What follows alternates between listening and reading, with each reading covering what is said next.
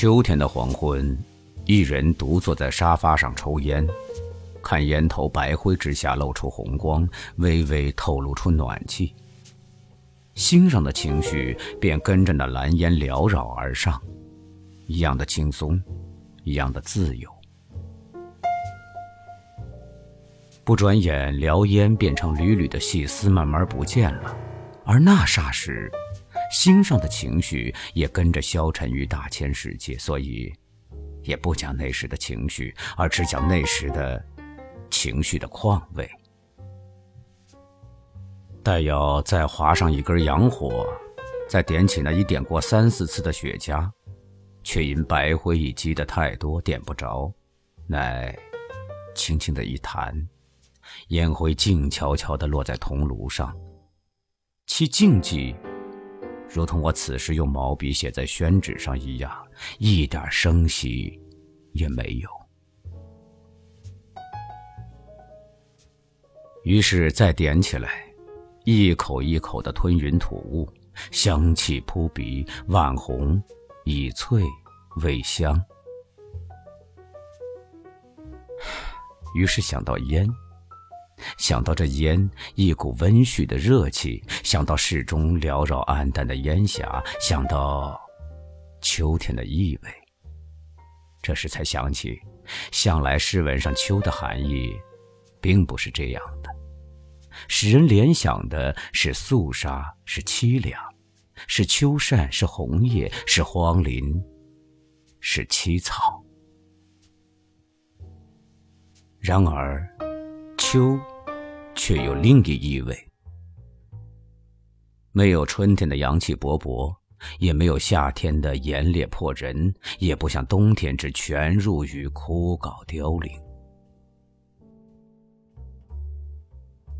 我所爱的是丘陵古气磅礴气象。有人以老气横秋骂人，可见是不懂得丘陵古色之滋味。在四时中，我于秋是有偏爱的，所以不妨说说。秋是代表成熟，对于春天之明媚娇艳，夏日之茂密浓深，都是过来人，不足为奇了。所以其色淡，叶多黄，有古色苍龙之概，不单以葱翠峥嵘了。这，是我所谓秋天的意味。大概我所爱的不是晚秋，是初秋。那时玄气初消，月正圆，蟹正肥，桂花皎洁，也未陷入凌冽萧瑟气态。这，是最值得赏乐的。那时的温和，如我烟上的红灰，只是一股熏热的温香罢了。或如文人以排脱下笔惊人的格调，而渐趋纯熟练达、弘毅坚实，其文读来有深长意味。这就是庄子所谓“正得秋而万宝成”揭示的意义。在人生上，最享乐的就是这一类的事，比如酒，以醇以老为佳；烟也有和烈之变。雪茄之佳者，远胜于香烟，因其味较和。倘是烧得得法，慢慢吸完一支，看那红光炙发，有无穷的意味。鸦片吾不知，然看见人在烟灯上烧，听那微微闭包的声音，也觉得有一种诗意。大概凡是古老、纯熟、熏黄、熟练的事物，都使我得到同样的愉快。如一只熏黑的陶锅，在烘炉上用慢火炖猪肉时所发出的锅中徐吟的声调，是使我感到同官人烧大烟一样的兴趣。或如一本用过二十年而尚未破烂的字典。或是一张用了半世的书桌，或如看见街上一块熏黑了、老气横秋的招牌，或是看见书法大家苍劲雄深的笔迹，都令人有相同的快乐。人生世上，如岁月只有四十，必须要经过这纯熟时期。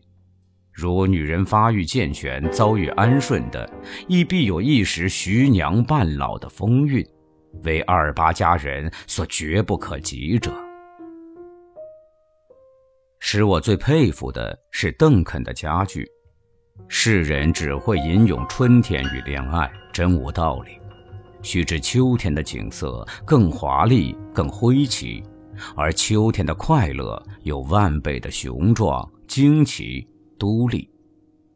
我真可怜那些妇女实践偏狭，使他们错过爱之秋天的宏大的赠赐。若邓肯者，可谓识趣之人。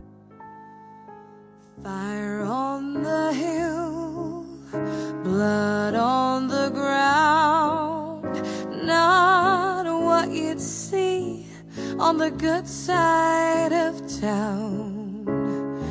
what you think. Gone in the blink of an eye. Did he know? Silent and still, his broken